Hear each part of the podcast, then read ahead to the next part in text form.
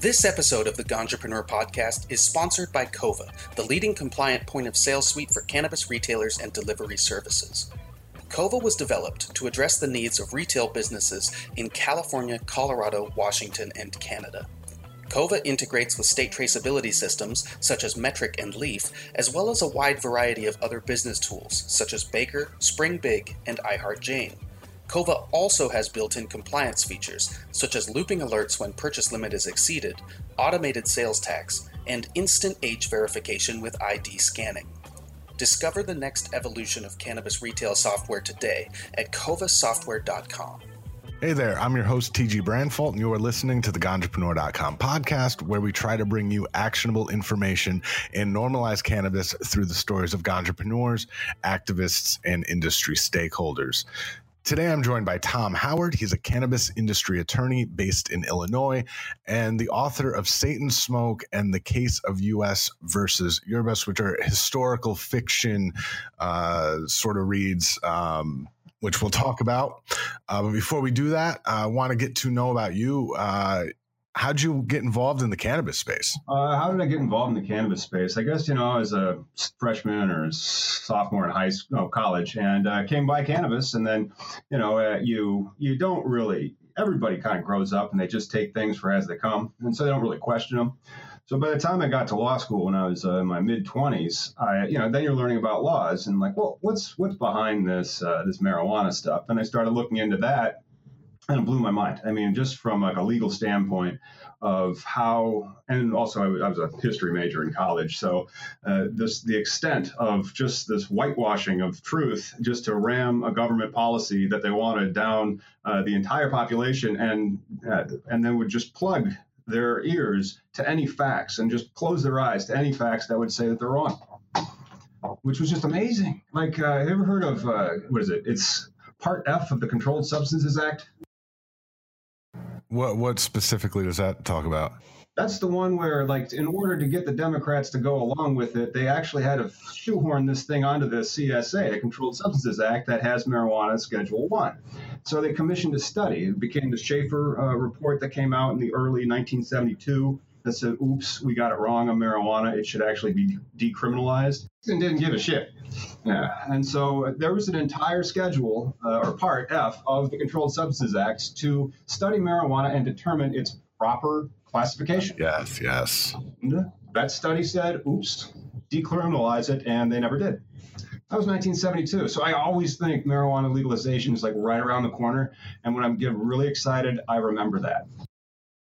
Well, I, I there, I do want to talk to you a little bit later on about the about the federal case. Uh, you know that that recently occurred, but but before that, I want to talk to you about federal policy, man. Um, let's start first with the will they or won't they current federal policy. Um, you know, last year Sessions rescinds the Cole memo. Uh, there's no crackdown, but obviously people are worried. Uh, Trump, you know, just a couple weeks ago at this point, maybe even less, uh, vowed to protect the programs, you know, following his row with uh, Senator Cory Gardner uh, over him blocking Justice Department uh, nominees in your opinion, you know, with with this sort of wishy-washy federal policy, how worried should cannabis industry operators be about federal crackdown? Uh, about federal crackdown, you see, I don't think they should be all that uh, worried about it, but that's only because it's political suicide, and it's become so popular and so widespread now that uh, it, it, just looks like it, to take an action would be a very untenable position. So we we also have uh, fi- the financial FinCEN protections, uh, which you know the agency released a, a, sort of directive saying you know we're, we're, not going to crack down on state legal on, on, financial institutions that are doing business with state legal cannabis producers. Um, despite this, several banks have pulled out of the space. Um, why do you think banks are so sketched out when they have this federal protection from the agency that enforces uh, their regulations. Well, a lot of banks pride themselves on being uh, very conservative lending institutions and employing safe and sound banking principles. Uh, in my, my practice, uh, besides doing marijuana, I pretty much exclusively represent uh, banks in, in high commercial finance. And so the reason for that is because technically all of it is money laundering. So you are going to try to put the bank in a position to say it's a safe and sound banking practice to always engage in money laundering, which of course it's not. And and that's one of the reasons why they don't. And then not only that, uh, Jeff Sessions' memo from uh, January of this year kind of surprised everybody, including FinCEN, which uh, FinCEN is the Department of the Treasury and the Department of Justice, of course, is a separate one. And so what happened was on uh, January 4th, Sessions revokes uh, the Cole memo and all these other memos. Uh, T said rescind, but still, it basically means you terminate it. And uh, then he threw into disarray the FinCEN guidance that expressly relied upon the Cole memo. So now you have some guidance that's expressly relying upon something that doesn't exist anymore because it's been rescinded. So they were really nice and they got flooded with emails and they returned mine. And they said that they are still respecting the FinCEN guidance from 2014. Then uh, you you turn to more federal developments with Trump, you know, promising Gardner that he's not going to uh, step up enforcement. Now it depends on what you say. Step up enforcement. Now that's why it was out of Colorado because they have full legalization, full adult use. I mean, regulated. It's it's the proper. Uh, it's it's what you should do if you were actually regulating the thing in accordance with the original federal study on it. Which gets back to the CSA. It's hilarious they regulated marijuana, Congress did in 1970, without knowing what it did. So they said it was like heroin. And then they did the study after they equated it to heroin, but they never listened to the results of the study. It's, it's terrible. But uh, Schedule 524 or something like that of the budget every year has defunded the war on medical marijuana. So the Department of Justice and Jeff Sessions has no money, no matter what his memo says, to go after uh, the medical marijuana businesses. However, that doesn't apply to the full legalization, of course. So, in theory, Jeff Sessions does have some money to go after uh, the people in Colorado that are doing full adult use. And that's why Cory Gardner was holding up uh, Department of Justice nominees until he got that tacit approval from the Donald Trump that he's not going to uh, enforce the law, which in theory he could. He has the money to do it. So, so with you know, sort of this again wishy-washy federal policy, you know, that's that's where we're at right now. Do you think that cannabis industry operators should be considering moves toward cryptocurrencies or cashless card-based based systems? And what are the pros and cons of making this adjustment? Well, the cryptocurrency market's uh, extremely volatile uh, because you have to convert it into and out of dollars to be able to pay your vendors and whatnot. So, you know, if you've seen the price of Bitcoin, it went from zero to 20,000 and now it's what, half that, a little less than half of that. And so there's a lot of manipulation in those types of currencies. So, you, because you have to get them into and out of dollars, and that dollars create a problem in the sense that if you got a rack and buy like that, I mean, $10,000 with like a little band around it uh, you have to watch out for those things because that triggers what they call a suspicious activity report for the bank, and that bank then has to kind of log it. You know, it's it, and then of course it also gets into the uh, the Patriot Act because it was the Patriot Act trying to to stop a lot of that terrorism and terrorism deals in cash. So this cash doesn't you can't trace it. You know, that's one of the nice things about cash. So you have all those those problems that are going on, and uh, uh, I can't even remember what the question was if you think that industry operators should move towards a cryptocurrency or cashless card based system, the, the, cryptocurrency, no. The cashless card based system, yes, because the cashless card based system, uh, you are still using cash. It's just that you're setting up a cash free ATM. And then you solve the cash problem, right? You don't want to have cash. You want an account with a ledger that just says, you know, you know, have you checked your bank account lately online? It's kind of nice, right? And you can send money to and from places. Pretty cool. It's a lot easier to do that than it is with cash, but the marijuana businesses are having problem getting to that point. So if you did a cashless, uh, you know, one of those cashless card systems, uh, and let's say you're you're a cultivation center, I'm not sure how regulated every every different state is, but here we kind of cleave it between cultivation and dispensary. Um, and you know, each one is going to have different vendors and different uh, payments they'd have to pay. But if they could get it on a system, or the best thing that I would recommend is you get the, the cashless ATM plus a PEO. Now, in Illinois, the only bank I think is closed and kicking people out. on May 21st.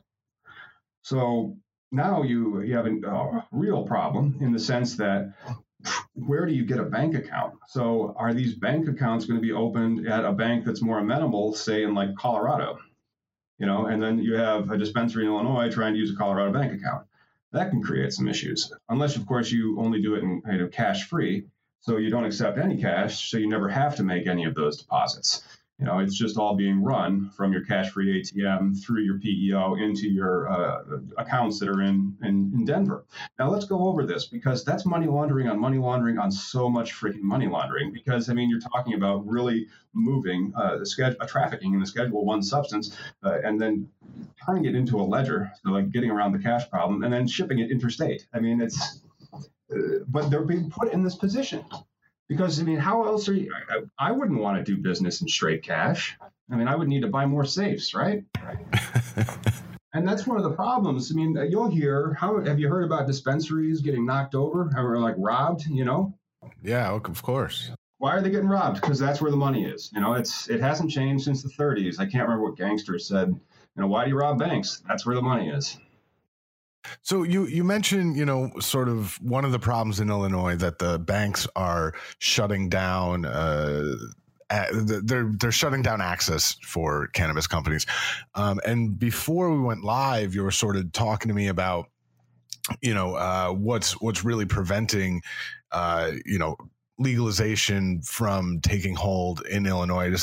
Through the ballot initiative, like it has, uh, you know, all over the place. What's what's going on? Like, explain what's what's going on in Illinois. All right, Illinois got an interesting constitution from 1970, right?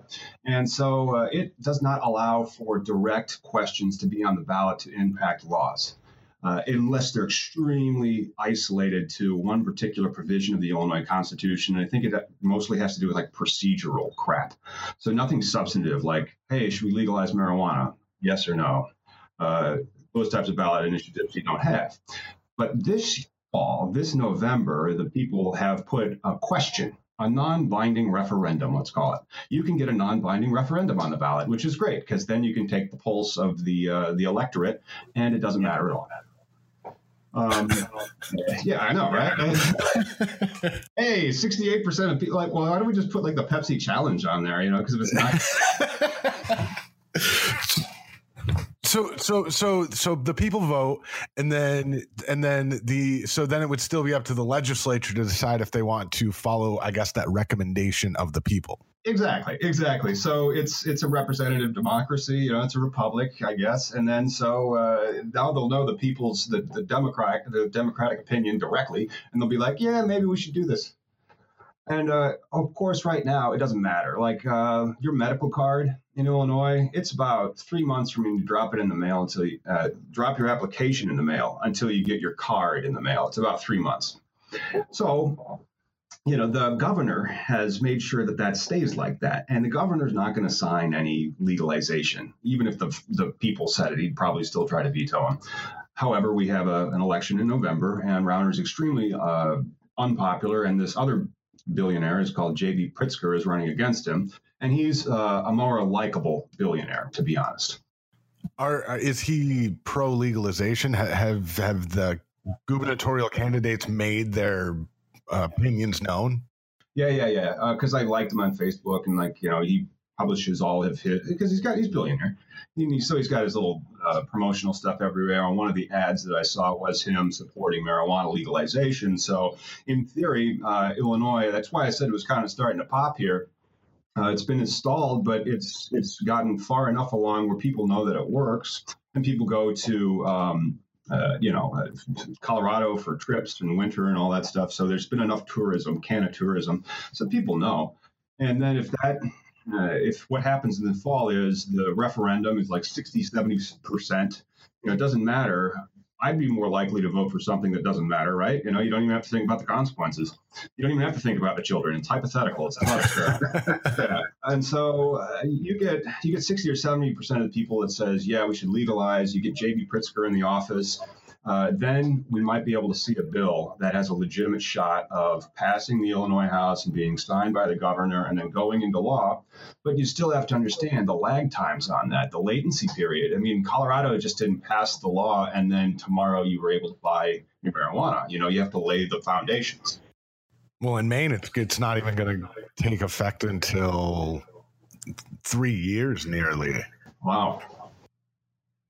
So, so, so I wanted I want to talk to you uh, a bit about you know patients' rights. Um, you know, it, it, you are an attorney. That's sort of the thing that, you know, you're an expert in. Um, when cannabis laws are enacted, professional boards often uh, have to issue opinions to allow members of that profession, lawyers, for example, to operate in the state or risk penalty in, in the state program. Uh, however, employers in general do not make exceptions for patients, you know, meaning they still get drug tested, they pop positive, they, they get fired. And in many states, you know, th- th- this is the case. Um, what rights do patients have in medical states when it comes to employment? And and can we look to any of the legal decisions of the last few years? There was one in massachusetts uh, specifically that i'm thinking about uh, as precedent yeah, yeah, there have been a couple out of the uh, the uh, New England area that did kind of uh, say that there are some rights. However, what you have to do is look at your state's law first. Start to look at the state's law because those cases that came down, um, I believe they were by an administrative law because if, if maybe like one of those employer relation boards or something and uh, the opinions from those looked at the state's laws themselves to determine the rights that the patients had. Some states have more rights than other states. Florida's medical marijuana law for patients, very bad. Uh, Illinois is actually not bad at all. It tries to do both. It tries to protect both the employer's right to have a drug-free workplace, but also the employer, the patient's right to not be discriminated against solely because they're a cannabis patient. And uh, that's one of the reasons why you really have to kind of read the law, see what it says. And then if you do think that you have rights, then you can make your claim. And you know those cases have been already you know brought and made out uh, in the New England area. Maybe uh, maybe more will come in Illinois. Maybe one of the reasons why it hasn't is because there's only about uh, thirty thousand card holders here so far. But uh, yeah, you have to look at your, your your state's law, and there is some protection sometimes from being discriminated against solely for using or having a cannabis card. But you know, it, it's it's hard to kind of say one way or the other any definitive uh, binary answer. So, how, how, do those two things jive? The fact that how, how do you protect both businesses and patients? Well, you see, a law can say anything you want it to say. but uh, you know that, that that kind of is a glib answer, but at the same time, it's what the law actually provides, and it's trying to do that. And there, there, it seems like these two pieces of law can't be read at the same time uh, and be both carried out. But uh, there's a lot of arguments that says yes, no, they, they, they can actually both be carried out at the same time, and we can try to protect both the rights of the employer and the employee to the to the extent that they have. Now. Um, I mean, think about it. If the employer doesn't have the benefit, if there is, if it's drafted in the law that you can't discriminate against uh, medical marijuana patients solely because they have their they're a patient, and the medical marijuana patient, you know, mentions or something that they they have that, and the, the boss just goes, "Oh, I hate cannabis patients. You're fired." Maybe it's not going to be like that, but you know, there might be certain facts about it that it shows. Well, no, you you only did this because I was a cannabis patient. Maybe then you would actually have some rights, but that's when you would need to talk to uh, your your plaintiff employment attorney. Uh, so, so move, moving on a little bit, you know, we're trying to get to a lot of things in in one in, in one sitting here. Um, I, I, tell me about your books, man why did, did you decide to write historical fiction? You know you're you're obviously an educated guy uh, you're an attorney you know why'd you focus on the historical fiction rather than you know writing a fact-based book? Oh yeah that's that's because i wanted them to win in the end you see uh, yeah yeah that's right that's right and a, a, lot of the history of it, like you have to get back into the 30s and marijuana. I mean, the history of marijuana and trying to find a historical record. You know, it's not like it's a Declaration of Independence. It's something that they've tried to like kind of bury as much as they can. So uh, it's hard to, to track down those types of records, and then you can you can turn it more into a more of a narrative, something that's more compelling. Uh, for example, like do we really know that uh, the yellow journalism was caused because Hearst, I, was it Hearst? I think somebody, some newspaper baron bought all this uh, farmland and was kind of like, you know, leveraged to the hilt, and then cannabis was going to take his, uh, well, drink his milkshake, if we're going to borrow that phrase from uh, "There Will Be Blood." So is that, or is that just more like you know historical hokum? Uh, there's those aspects, but then there's the the NORML case, which is something that I call it, and the NORML case isn't one case. It's a case that NORML's basically been waging for the past 40 plus years, and one of them was just dismissed. It was good. It was a great, uh, very nice complaint. It was huge. I can't remember the name of all the plaintiffs off the top of my head right now. I know one of them was related NFL because of uh, brain damage, right? You're talking you're talking about the the Alex Bortelli case. Mm. Or Bortell, I believe it is. Okay, there, there you go. That was fairly recently dismissed, I believe, just a couple months ago or something. Yeah, so I mean, your books, you you know, Saint and Smoke and and uh, Versus, which I'm going to refer to as Versus. The full title is the case of U.S. versus Yerbas so so they they both cover distinct eras one covers you know the prohibition era and then the other covers sort of the present you know and versus actually makes a similar argument to this recent federal court case um, yeah, it's exactly the same. And the, the only difference is the, the reason why that recent court case and why it had to be historical fiction is because I want him to win, as opposed to like, and we failed to exhaust administrative remedies. Yay! I mean, that's just so frustrating because that, that, that happens all the time. And that's why I call it the NORML case. This was its most recent incantation and it was dismissed. And there was cases before this, and there'll be a case again. And trying to exhaust this administrative process is you know, exhausting let's say well and i mean the way that they lay it out the way that they laid it out in that case was i mean it, it they, they showed everybody who's ever attempted to take this issue of controls of, of the CCA scheduling of cannabis to the DEA and showing them, you know, in one case, it took nine years just to get a denial. Nine years for a denial. I know, right? So, so what was your reaction when the judge tossed it? Because let me tell you, I, am not a lawyer.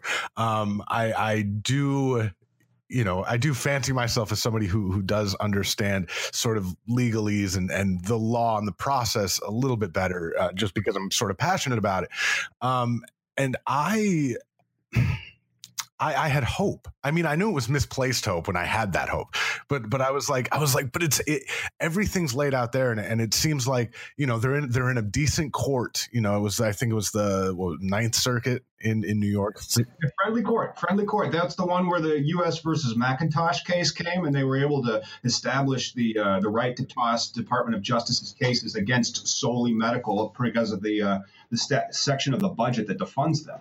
That was a pretty sweet case from a couple years ago. Yeah, yeah, and then and so just some of the you know the arguments they were making was like this is one of the most comprehensive, you know, I mean if you want to if you want to read a book about you know the the history of prohibition, I mean look no further than the brief that was filed in, in that in that case so, as an attorney, what was your reaction when the judge tossed it? To, you know, were you sort of like, ah, oh, that was expected? You know, because they did allow pieces of it to go forward in the beginning that again gave you this sort of hope. Right, right. And so, exactly. I wasn't all that uh, surprised that the administrative process was yet again not exhausted. But at the same time, you know, it, I have more optimism with each each time they do get to that stage again. Eventually, a judge will just kind of say, "All right, cut the crap, everybody. This is clearly chicanery. It has no rational basis to the the sensible regulation of the commerce of marijuana. What are you doing here?" And then clearly, why is it all based on these racist lies from the 30s? I mean, what are you what are you guys doing? But uh, judges don't like to draw lines they, because of the separation of powers issue. So any freaking reason that the judge can not make a ruling as to the constitutionality of the marijuana laws, they're going to take that out. What are the constitutional arguments to be made against prohibition? Uh, well, the one that we're talking about right now, a lot of them have to do with your due process rights to not have. I mean, it, it's arbitrary government, and the government makes like literally no sense. So that's more of your uh, your Fifth Amendment due process right to be free from that. But um, Uh, that is extremely difficult because there's various standards of scrutiny for striking down a statute, and you're just basically trying to strike down the, the Schedule One uh, substance of cannabis. You're trying to do what the uh, Shafer study uh, said you should have done. You should have done, and you're trying to do what Congress should have done uh, in the first place was study the darn thing before it regulated it. But no, I mean that would have been harder to then establish this this rational basis, and so there's various standards of scrutiny for the uh, striking down um, uh, uh, uh, laws. I can't recall them off the top of my head now because you know I've learned other law, but um, uh, commercial regulations like marijuana is the lowest one, and it's got like a 99% failure rate. And so you try to shoehorn a little bit of the racial animus into it by doing a rational basis with bite test, which is kind of a thing. It's also a very low probability event, but uh, they didn't even get to it. They didn't even get to it. They didn't even address it. And that they don't address that they don't address it, the court didn't address it, kind of just makes you still have hope that it's actually legit, you know. And they're just trying to do a little bit more time, and maybe if they just keep delaying a few more years, Congress will finally strike a line through the Controlled Substances Act solely where it says cannabis. That's it you have to i mean the, the bill is extremely thin right? You know be it a law that passes that you know changes the controlled substances act so this a sub 1 b4 whatever wherever the line cannabis is it's just red line through it. And w- when it comes to the the controlled substances act uh, are you are you a proponent of descheduling or rescheduling. And, you know, for for people who don't understand the difference, you know, rescheduling would keep it on the the CSA. No, just I, I'm I, like I just said, strike a line through it, deschedule that stuff, because then you allow the states to do it. Now the fun thing is, hey, pro tip here, man. Uh, back in 1969, marijuana became federally legal for a couple of years. It's actually what, and I'm going to apologize for using this verb, fomented the uh, uh, Controlled Substances Act because uh, I guess it was the case of U.S. v. Leary. Yeah, that guy, Tim Leary. And so uh, the the previous law was the Marijuana Tax Stamp Act, and that created a Fifth Amendment like self-incrimination uh, catch 22. So the High Court struck it. And for a couple of years, it was federally legal, or at least there was federally silent, let's say. There was no law on it, but it didn't matter because in every state, marijuana was a crime in 1969 until the effect of Controlled Substances Act, which I think was 1971. But uh, we can have the inverse of that now. We would strike it and have, again, no federal policy like we did back in 69 to 71. But uh, we would have all these state policies. 44 states, I believe, uh, have medical marijuana. Several more have adult use. And if Schedule 1 is no longer a thing, banking can be accessed because there's no more money laundering. The way that all these crimes are defined, it doesn't say marijuana. It says Schedule One substance. That's it. That's, I mean, just just having your insight in, into sort of the the history, the the actual legal history.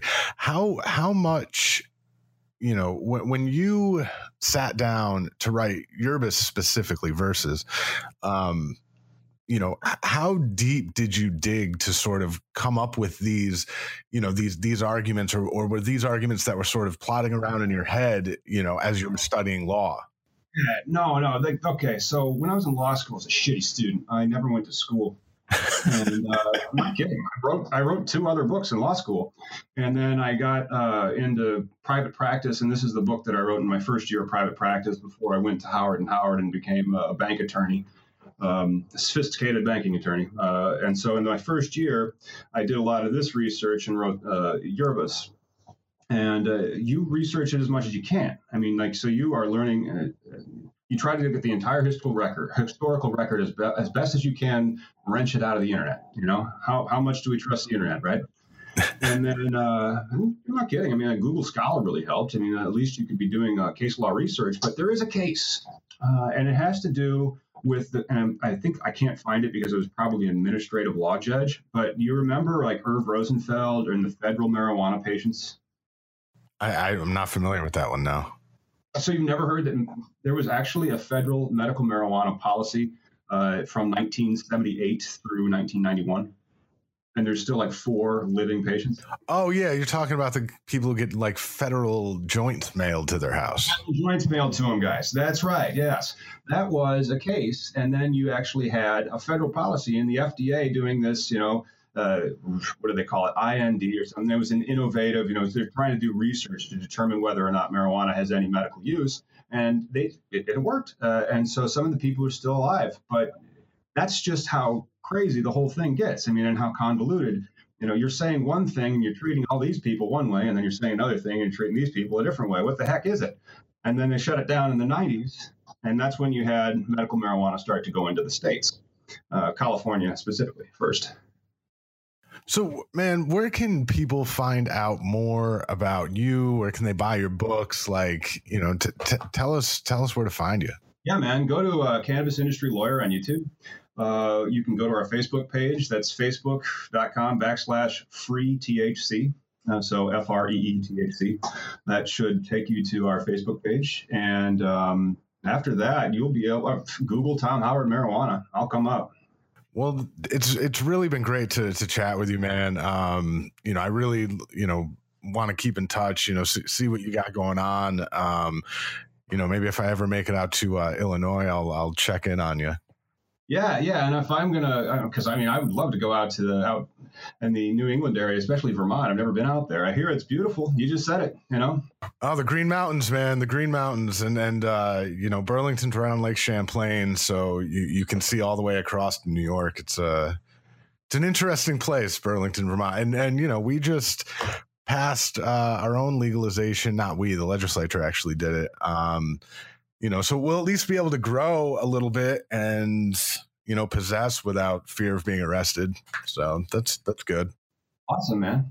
Awesome. Well, cool. Thanks so much for having me on. I really had a great time. Absolutely, man. Appreciate it. You can find more episodes of the Ganjapreneur.com podcast in the podcast section of Ganjapreneur.com and the Apple iTunes store.